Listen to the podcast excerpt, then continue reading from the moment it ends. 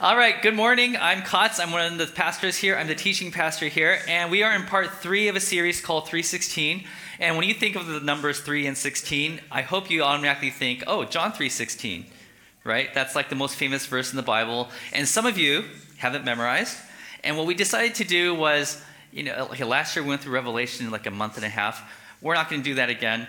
We thought, let's slow down let's go through the verse little by little. We're going to spend nine weeks on one verse, John 3.16. So here's John 3.16. I'll show it to you right here. For God so loved the world that he gave his one and only Son, that whoever believes in him shall not perish but have eternal life. The reason we're slowing down and talking about each of these words carefully is because we've gotten so familiar with this, right? You see it everywhere. You go to a football game, and for some reason, somebody's holding up the John 3.16 sign. Don't know why. But my job is to break this down and help you see what's underneath the layers. I think um, when we're so familiar with something, we stop learning things about it. And uh, so I just want to make it a little weird for you guys, okay? So the first week we talked about the word God. God is a generic word for God. In the Greek, this is written, originally written in Greek 2,000 years ago, translated to English now. Um, the word God is the word theos. In the Hebrew, it's the word Elohim and it's a generic. So, so when somebody says, "I believe in Elohim" or "I believe in Theos," the first question is, "Which one?" Right. So we looked at the Old Testament on the day that Moses met this Elohim and what he learned about him, and what we learned together as a congregation is that God is loyal. He will always be loyal. He will ever be loyal. He'll ever be love, always be love, and he will never ever stop being present. So that is the God that Jesus is referring to when he says, For God so loved the world. Last week, Pastor Stan talked about the word love. And he said that love is unconditional. And if there's one attribute that God says, I want to be known for, it's not his power. He's not like, I want to be famous because I'm the most powerful God. No, right? It's not because he's the one that works the most miracles. It's not because he's the one that has the deepest thoughts, right? He says the number one thing that God wants to be known for is his love. And so this is God demonstrating how much He loves us. So these are the words that we studied already. Today we're going to be looking at this the world. This ever loving, ever present, ever loyal God wants to love the world. So, what, what, what, does that mean? World, right? I mean, well, let's look at the original language. This is in Greek. I tested my wife on this yesterday. It's like, pronounce this. Um, that looks like a K, so it is a K sound, K, you know. Uh, that's a S, by the way, and that's an M. It looks like an M, kind of, right? The word here is this it's cosmos. Can you say cosmos? Cosmos. That's where we get the word cosmos. Yeah. Ooh. okay. now, the reason why we're looking at this word in depth is because when we look, think about the word world, we tend to think, oh, world, that could mean so many things, right?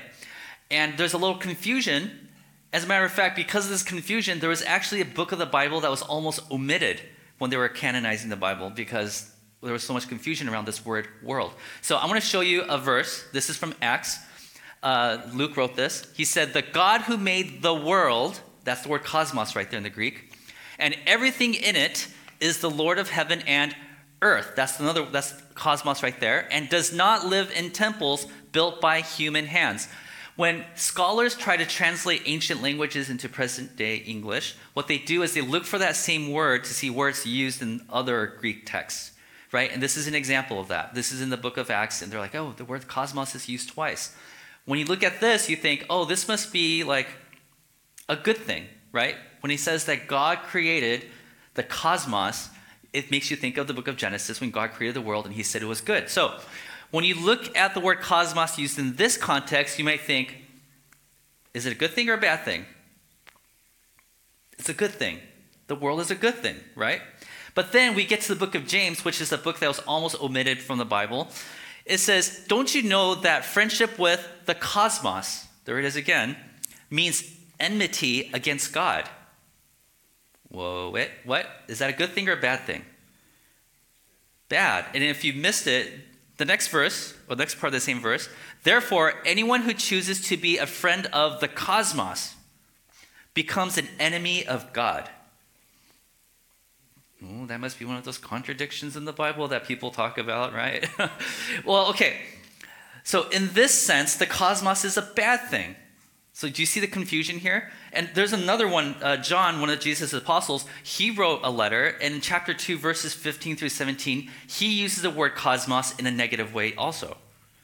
So, wait, God so loved the world that he gave his only son? He gave this, what? I, I, I thought the world was a good thing, right?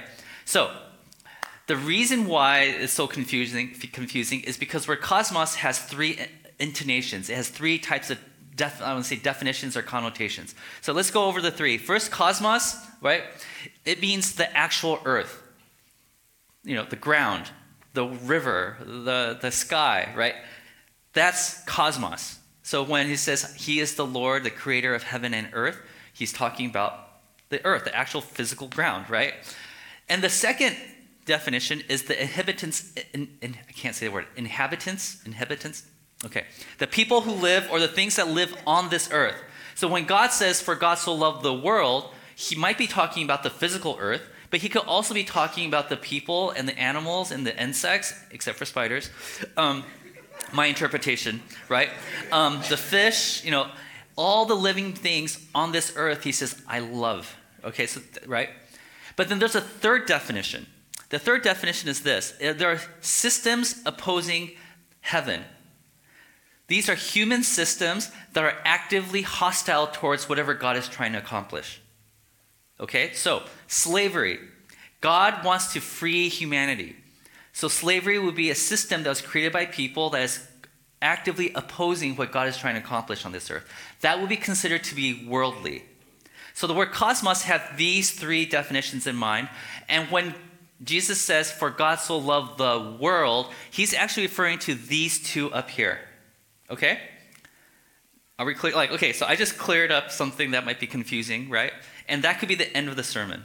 That could be, right? So if you look at the verse, for God so loved the world, he's talking about the earth that he created and the in- inhabitants, inhabitants, inhabitants of the people who, can somebody say it for me? Inhabitants. inhabitants. Yeah. I took ESL, so come on, guys, give me some slack. Okay. okay. So this is the context of everything that we're talking about. Okay. Now, I want to focus today for the rest of the day, rest of, rest of the 30 minutes or whatever. Don't tempt me. Uh, the rest of the time that we're here, uh, we want to focus on the last definition, which is the systems that are actively against, opposing the work that God is trying to accomplish here, right? Because in Christian culture, if you grew up in the church, if you didn't, you're going to learn some really interesting things about Christian culture. We were in this mode, and maybe we still are, where we are quick to label certain things as worldly. So, what I heard, I wasn't a Christian back then, but what I heard a while ago is when rock and roll started to become popular, the church said, Oh, that's so worldly. That's worldly music. We love organs. You know, we only play organs and hymns, right? What is this verse chorus verse chorus no that's the, the devil right? No no no no. We we love songs that that is so hard to understand. It has to use the word ebenezer in there every once right? It's like so weird like they use thousand the uh, yeah like but that music over there worldly stay away from it right? Drums electric guitar? No. Bruce you would not belong up here 30 years ago 40 years ago right? But you know people started to warm up to it. So um, so, because the Bible in the book of James and the book of First John, it, they both say that we're not supposed to befriend the world, these worldly things. We're supposed to hate it. And if we befriend it, then we're, we're an enemy of God. So, what is this world thing that we're talking? So, the question today is this: What systems of the world are we supposed to hate? Yeah, welcome to our church. We're talking about things we're supposed to hate today, right? So, you know, eventually the church warmed up to rock music, I guess, because, you know, people had Christian lyrics to the you know, rock genre, right? And then rap music came up, and everyone's like, oh, that's of the devil, that's worldly, let's stay away from that, right? And there's certain brands that you want to stay away from. I don't know if you heard this. This is in the news like a year or two ago. So, you know the musical Hamilton? Like, phenomenal, great stuff, right? You could learn U.S. history while you know rapping about it. That's so cool. So there's a church somewhere in the United States that said that is cool, but they love the cool factor of it, but that's worldly stuff. So they changed the lyrics to it and they sing it in their church, and now Hamilton the musical is suing this church because they wanted to create an unworldly version of that song, right? And if you're like, really, Christians do that kind of stuff? Yeah. Yeah, like I've seen T-shirts, and I used to wear them where it looks like a popular brand, but if you read it carefully, it's actually like a Christian version of it. It's like oh, because we're trying to stay away from the worldly version of it, right? Um, somebody told me, and I haven't even listened to this yet, but Taylor Swift is a big deal right now, and one of her songs is called "Shake It Off," and so they wrote a song called "Put It Off." Like I think it's about like premarital sex or something. I'm not sure. Uh, uh, it, it, makes me go, oh, like every time I hear a Christian version of something that's popular, I'm like, why are we doing this? But you know, like some people vote according to this, right? They're like, there's politics, but there's a Christian version of politics. So I have to vote for this person, right? You heard people say that, right? It's like if it doesn't have the Christian label, it must be worldly, right? If it doesn't repeat the name of Jesus in every line of the song, it must be worldly. It must not be of this world. This is the exact thing that James must have been talking about when he said you shouldn't befriend the world, right? Well, if that's your upbringing, or if you're like, really, people are like that, I'm going to dispel that today because I want to share with you a story of my first day in seminary. Okay, so my first day in seminary, I'm sitting there, I'm sitting around other new, eventually future pastors. And then the professor walks in, he puts his books down, his stack of books, and he passes out the syllabus. And as he's passing out the syllabus, he asks this question. He says, Does God exist in your secular math textbook? I'm like, Does God exist in a math textbook? You mean like one plus one is two? Uh, and somebody raised their head, hand and said, um, I don't see the name of Jesus anywhere in this textbook. Right? It's like, okay. And so he went around the class asking every student. And after everybody had their answers, and some of them were different than others, he looked at the class and he said this. He said, If God, oh, next slide, if God is the author of all truth, all truth, and your textbook has truth in it, then yes, absolutely God is in there. One plus one is two is true. Therefore, God is the author of that principle. And so somebody raised their hand and said, Well, Professor, what, what, about, what about a science book? Science book they have a lot of things in there that are true also, right? God created this world, and in that, He created certain things that are, you know, like when you heat up water, it turns into vapor, all that stuff, right? He created it that way. Science exposes that truth. So again, He said, if God is, oh, next one. If God is the author, next slide. There you go. If God is the author of all truth and your textbook has truth in it, then absolutely God is in that textbook. It doesn't have the name of Jesus in it, right? It doesn't have churchy words in it, but God is there. And then the professor looked at everybody and kind of smiled and he said, okay, here's the question I wanted to really get to. If there's a community of people outside the church, and let's just say they're atheists, is God in that community? And so we're like, okay, this is a trick question. How should we answer this, right? that's where I get my love for, you know, tricking you guys. Okay. Um, that's where I got it from. Okay. And he looked at everybody, and this is how he answered it. If God is love, and a non Christian group is exhibiting Christ like love, then absolutely God is there. If there is a group of people who are sacrificing themselves because they want to make sacrificing themselves to love on somebody else. If there's a parent who is sacrificing him or herself for the sake of their child. If there's a person who's giving a voice to somebody who doesn't have a voice. If there's a person who is saying, I'm going to commit myself to valuing every single human being, regardless of whether I agree with that person or not, he said, then Christ is there. And then he stopped. And then he said this. And this is the part that really hurt me. In the same breath, I want to emphasize this a movement that bears the label of Christian does not necessarily mean it is from God. Just because we repeat the chorus, Jesus, Jesus, Jesus, Jesus, doesn't mean that is not always, it doesn't always mean that Christ is there in that midst. Just because it has the word church on the label of the organization does not always mean that it is from God, because it could be worldly. In some situations, next slide, here we go, the church can be considered worldly. What happens when a church allows abuse within its four walls? That's not of Christ, that's worldly. What if the pastor uses manipulation to get everybody to join my agenda? That's not Christ like, that's, that's worldly. What if the church uses you, manipulates you, and then uses you so that we could get free labor somehow? That's worldly. And by the way, if you're serving in our church and you're like, do you mean we get paid? No. but if you need to take a break, you know, we just really appreciate that you're always willing to help out, but, you know, it's not never required for you to be part of our church. You don't have to do something. if the church misuses funds, that's not godlike. That's not Christ-like. That's worldly. If the church seeks power, that's more empire than it is church. And all these things that are just listed right now would not be qualified as Christ like. It would be considered worldly because it is technically a human system that actively acts against God. So, let me just summarize what I just talked about. There are things labeled Christian that aren't Christ like. And at the same time, there are things labeled non Christian that are Christ like.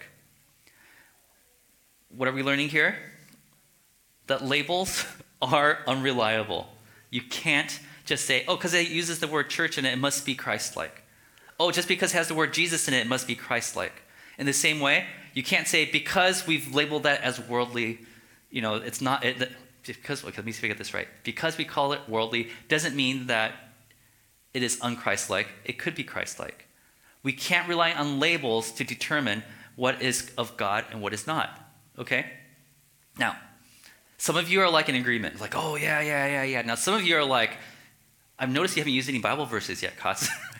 like, I don't believe everything, anything you're going to say until you use some Bible verses. So, I'm going to share with you a principle that comes from not just one verse, but basically chapter 27, 28, 29, 30, 31, 32, 33 of the book of Genesis, because I love Genesis, okay?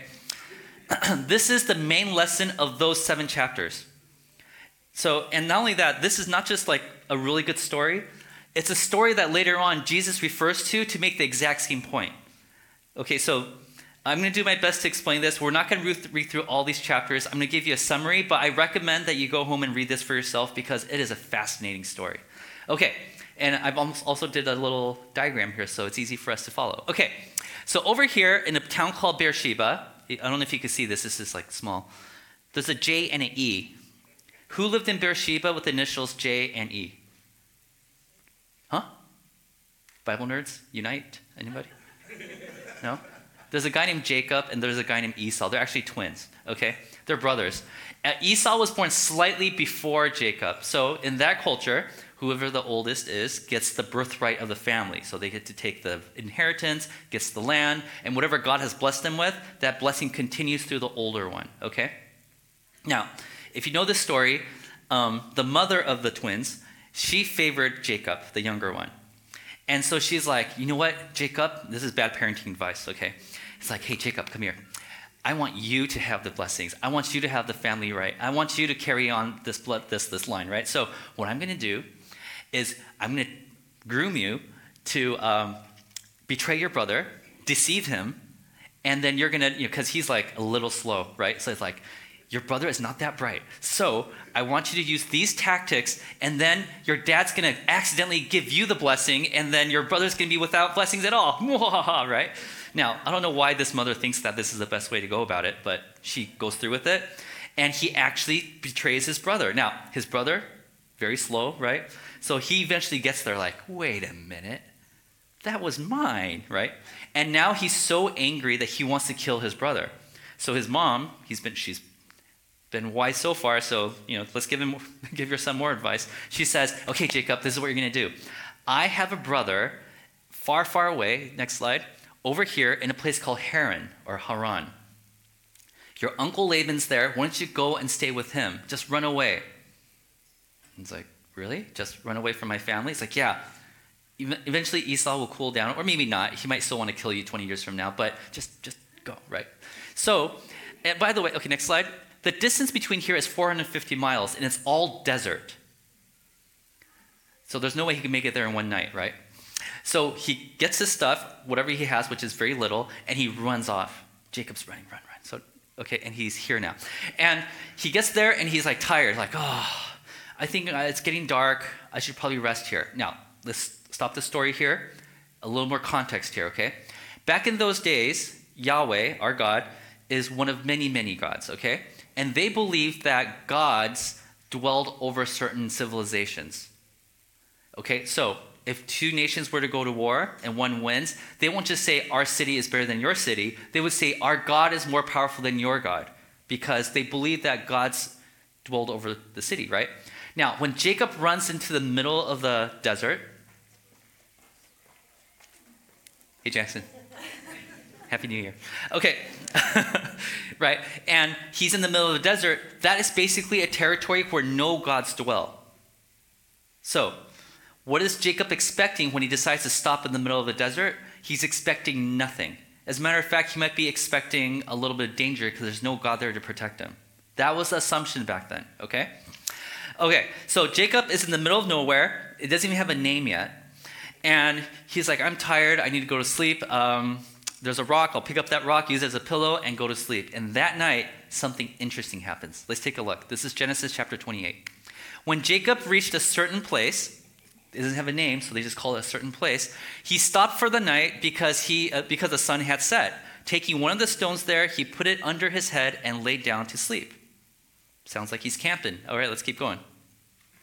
He had a dream in which he saw a stairway resting on the earth. Stairway here implies like more like a pyramid, a ziggurat, if you know what a ziggurat is. It's a bunch of steps. Uh, with its top reaching to the heaven, and the angels of God were ascending and descending on it. So it's going up and down, up and down. In this dream, he sees these angels. Like, whoa, whoa, whoa. Okay, that's the image that you're supposed to have right here. Okay, then there above it stood the Lord. That's the word for Yahweh, by the way. And he said, I, in case you don't know who I am, I am the Lord, I am Yahweh, the God of your fathers, Abraham, and the God of Isaac. Isaac is his dad. So he's like, wait a minute, my dad and my grandpa, you're the God that oversaw my ancestors? Like, yeah, that's me. It's like, but what, what are you doing here? This is a desert. You're supposed to be over there with my brother and my parents, right? What are you doing here with me? This is a place where everybody knows that you don't, you don't belong here, right? What are you doing here in the middle of nowhere? Let's keep going. When Jacob awoke from, from his sleep, he thought, Surely the Lord is in this place, and I was not aware of it. This is a groundbreaking, mind blowing moment for Jacob. What do you mean you're here? There's no city here, there's no civilization here. I'm the only one here. Well, guess what? I'm here with you. And Jacob is like, Wow. I found God in a place where he's not supposed to be. Wow. Okay? So, Jacob, he was afraid, of course, because God's speaking to him, and said, How awesome is this place? This is none other than the house of God. By the way, the house of God in Hebrew, house is Beit or Beth, B E T H, Beit. El is God. So he's like, I'm going to name this place Bethel, right? This is the gate of heaven. So let's look at the diagram here. So this is where he is, and so he takes the stone that he slept on and gathered a few more stones, and then he piled on top of each other. Next slide. And he called it Bethel, because this is the house of God. Today, it's actually a city. I think it's called Luz now, L U Z, which is unfortunate because it sounds like you're losing, but um, he was winning. Okay, so um, after that, Jacob is like, wow, that was a great experience, but I got to keep running because my brother could come after me and kill me. So, next slide. Oh, so he made it here to Haran. He's faster than I thought. now, in this story so far, what do you think the author of this story is trying to tell us? He's telling us that God dwells in the least likely places. I didn't think that God would be there, but I went there and there he was. All the cultures around me says that there is no God there. I went there, and there he was. Surprise, surprise. No, the story doesn't end there. So he gets to Haran, and he's interacting with this uncle, and he falls in love with, I guess, his cousin, because he has daughters, and he's like, I want to marry. Okay, back then it was kind of weird, okay? But but he's like, there's two daughters, and he says, I want to marry that one. And he's like, if you work for me for seven years, then you could have one of them. He's like, cool. He works seven years, gives him the one that he didn't want. So he had to work another seven years to get the. So 14 years he's there. And oh, by the way, the name Jacob, do you guys know what the name Jacob means? Yeah, a heel grabber, which is good job, Bible nerds. Okay. When you grab onto somebody's heel, it's almost like today when we say, You're pulling my leg. It means deceiver. Jacob's name is Deceiver. you don't name your kids Jacob then, huh? Okay. Well, he has a good ending. That's why people call him Jacob. Okay. Um, so if you look at the story, he deceived his brother Esau. His mom taught him how to deceive his brother Esau, right? And then he comes over here to Haran, and then Haran, in Haran, um, his uncle deceives him. After 14 years, he decides to de- deceive his uncle to get away from his uncle. So there's a lot of deception in this story. So as he deceives his uncle and then he leaves, next slide. Now he's leaving with a lot more stuff because he deceived his uncle. He has all this stuff and he has two wives and a bunch of kids, okay? Now, as he goes, he almost makes it back to Esau, but he stops right here. Now, why does he stop right here? Because he's afraid that Esau's going to kill him. It's like, it's only been 14 years. He still probably wants to kill me. And I know that when I left with God's blessing and the family inheritance, maybe I took God with me, so maybe God's not there anymore. Oh, he's going to want to kill me. What should I do? What should I do? So he's like, okay, I'm going to send some of my servants with a bunch of gifts and send them ahead to Esau. And maybe he'll be like, okay, fine. You know, he wasn't that bright back then, so maybe this would learn. And then eventually he even puts his wife and his kids in front of him as like a human shield. It's like, you guys go first and I'll follow later. Like, he is super afraid, right? And he's not that wise. But while he was there, some, right there in the middle of nowhere, something interesting happens. He has another encounter with God. He ends up wrestling this angel. He thought it was an angel, but later he found out he was the Lord, right? And after that little wrestling match, the Lord looks at Jacob and says, Your name is no longer Jacob. We're going to change your name from Jacob, which means deceiver, heel grabber, to Israel, which means wrestles with God or governed by God. You have a new identity now. Again, he meets God in a place that nobody thought would meet would have God there, right? And he, there he is. And now that he has this new identity, he's like, okay, I'm ready. Okay, come on, Esau, let's go, right? And he, as he's about to start going towards Esau, guess what happens? Next slide. Esau slowly comes over to Jacob. Actually, not slowly. The word in the text says that he actually ran to Jacob with open arms. And immediately when Jacob saw Esau, he got on his knees and said, We are so sorry. We will be your, your, your servants. Yes, we, you know, my wife and my kids, we are here to serve you. Everything that I have is yours. Please take it. You know, let's make amends. And Esau's response is really interesting. Esau says, What are you doing, brother? Get back up. He gives him a big hug. And Jacob is in tears, like, no, I'm so sorry, I'm so sorry. Here, take, take, my, take my servants, take my things, everything is yours. He's like, no, no, no. Do you need help carrying them? Here, I'll send you some of my servants, and they will help you carry the stuff. And they're like, what, what happened to you? Jacob at this point discovered that God was actually working on Esau's life while he was on this journey also. Jacob assumed that God was with him, not with Esau, not with the one that wants to kill him. And he found out that God was with him every step of the way.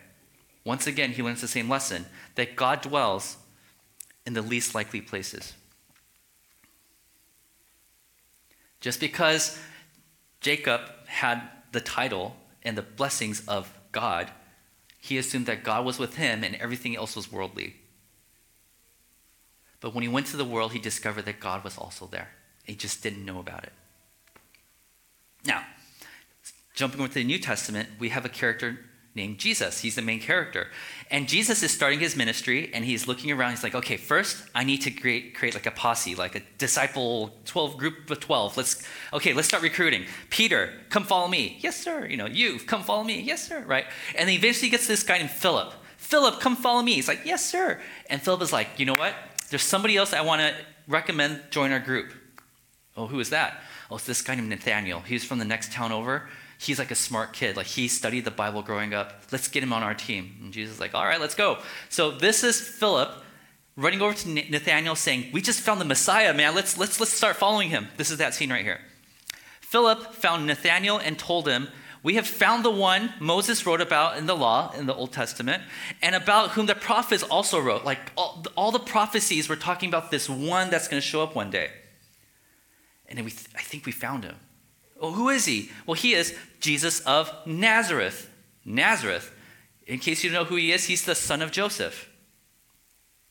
Now, remember, Jesus isn't here yet. Okay, he's like in the next town over. So Nathaniel and Philip are talking about Philip's new discovery of this character named Jesus. Nathaniel's response Nazareth? Can anything good come from there? that is so offensive because you're not just dissing Jesus, you're dissing everybody there, right? Come and see, Philip said. He's like, Well, I can't explain. You got to come. Now, as they're coming towards Jesus, this is how Jesus responds. Now, pay attention to the nuances here. When Jesus saw Nathanael approaching, he said to him, Here truly is an Israelite in whom there is no deceit. Now, Nathaniel is a very smart man. He studied Genesis and all the books growing up.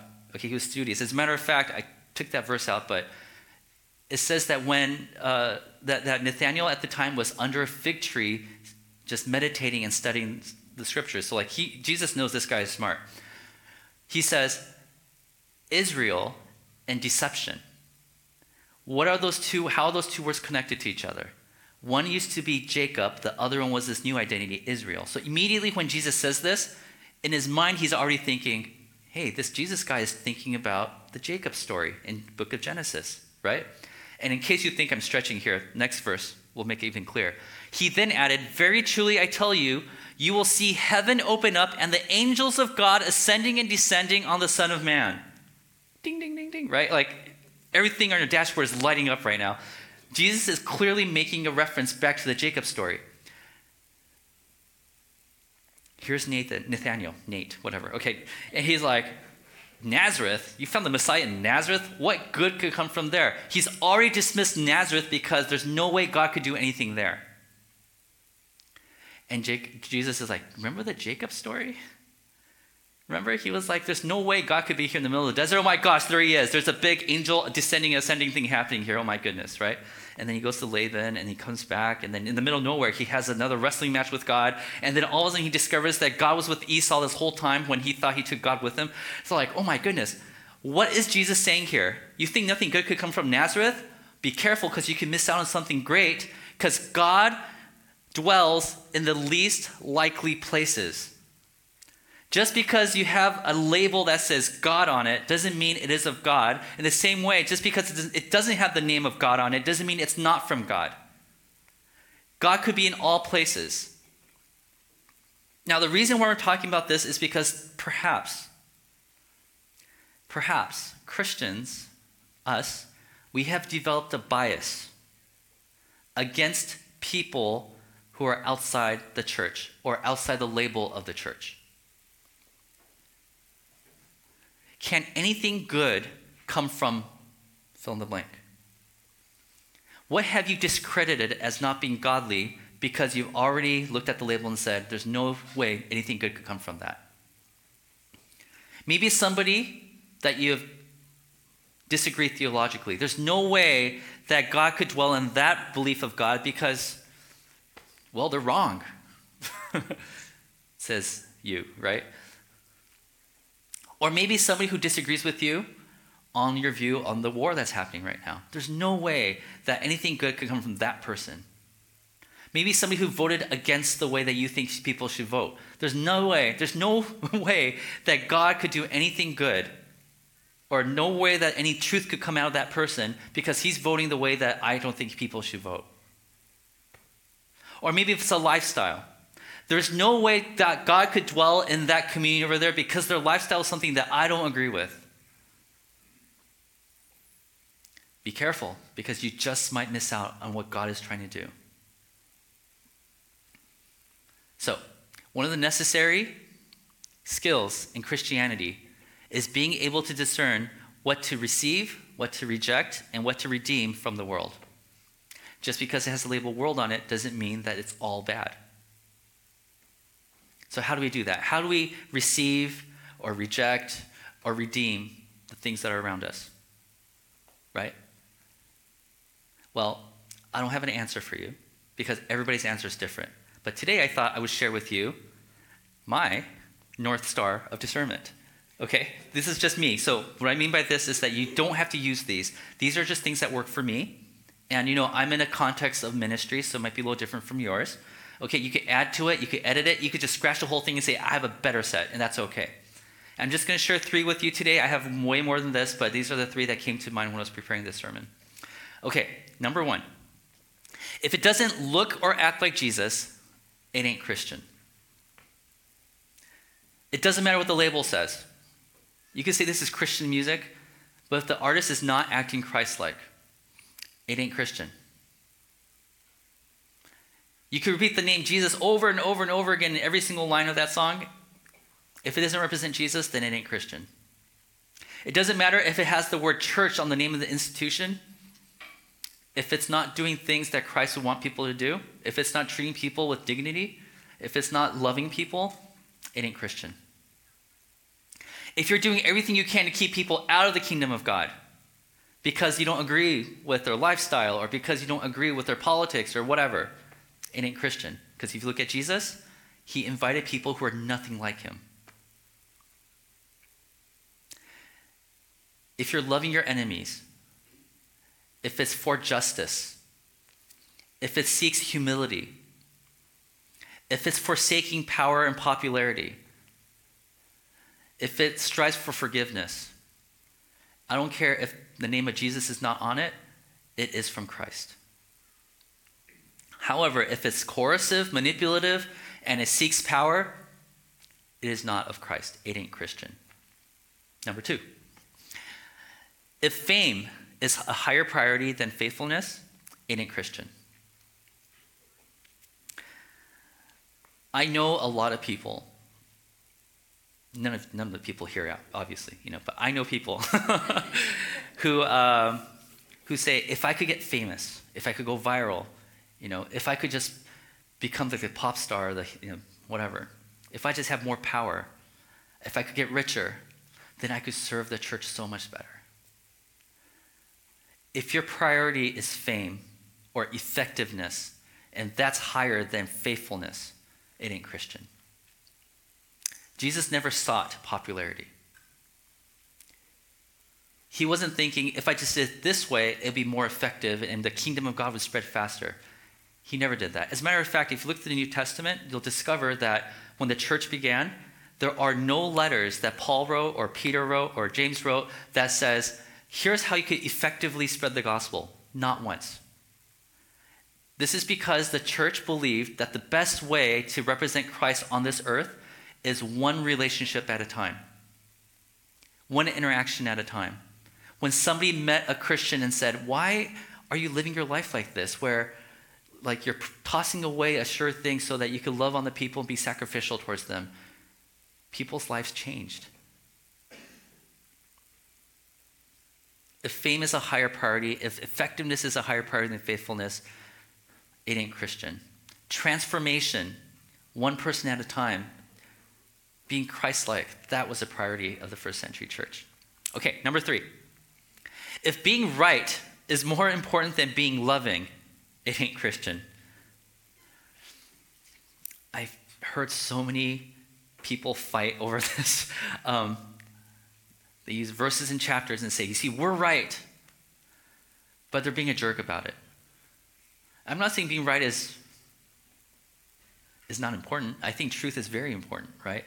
But if it's at the cost of not loving somebody, it ain't Christian. That is something we should reject. I've heard people say like, but but you know, I'm just yelling at people and telling them because you know, just like they use this analogy, like if you're on the train tracks and you don't know there's a train coming behind you, wouldn't it be the loving thing to yell at them to tell them that they're about to die? I'm like, that's not what Jesus did. You know what Jesus did? He pushed the guy out of the tracks and he got hit by the train. That's the loving thing to do. Not yell and win debates so that you could convince somebody that you're right and that they're wrong. That's not how you do it. If being right is more important to you than being loving, it is not Christian. So these are just the three that I came up with. There's more to this list. Um, your list might be different, but this is how I discern. So let me ask you this question again Can anything good come from blank? What is your blank? What have you discredited just because it didn't have the label of Jesus or Christian or church on it? Labels are deceptive. Does it look like Jesus? Does he act like Jesus? Are relationships transforming people? Are you seeking out fame? Is it more important to be right or to be loving? These are some of the questions that I ask constantly when I look at groups of people who are not considered to be Christian. You know, one of the things that I learned that was really mind, groundbreaking for me is when my professor said, Missionaries, your job is not to go somewhere and bring Jesus with you so that the world over there can know more about Jesus. That's not how Paul did it, and that's not how we're supposed to do it. A missionary's job is to go to another place and point out what God is already doing there. It's like, hey, you see that thing, that, that love right there? That's Jesus, man. Like, look, you see that right there? When somebody laid his life down for somebody else, that's exactly what God is doing for us right now.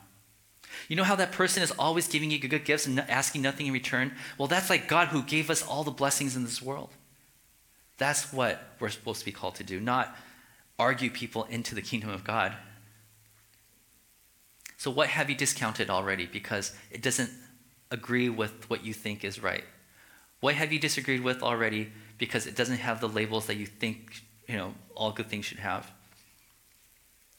What is it? Let's remember that God so loved the world that he gave his, own, his only son so that we could have everlasting life. And we'll talk more about what those words mean later. We're supposed to be like Christ. So let us play our part in the world in the way that God called us to. Amen? All right, let's pray.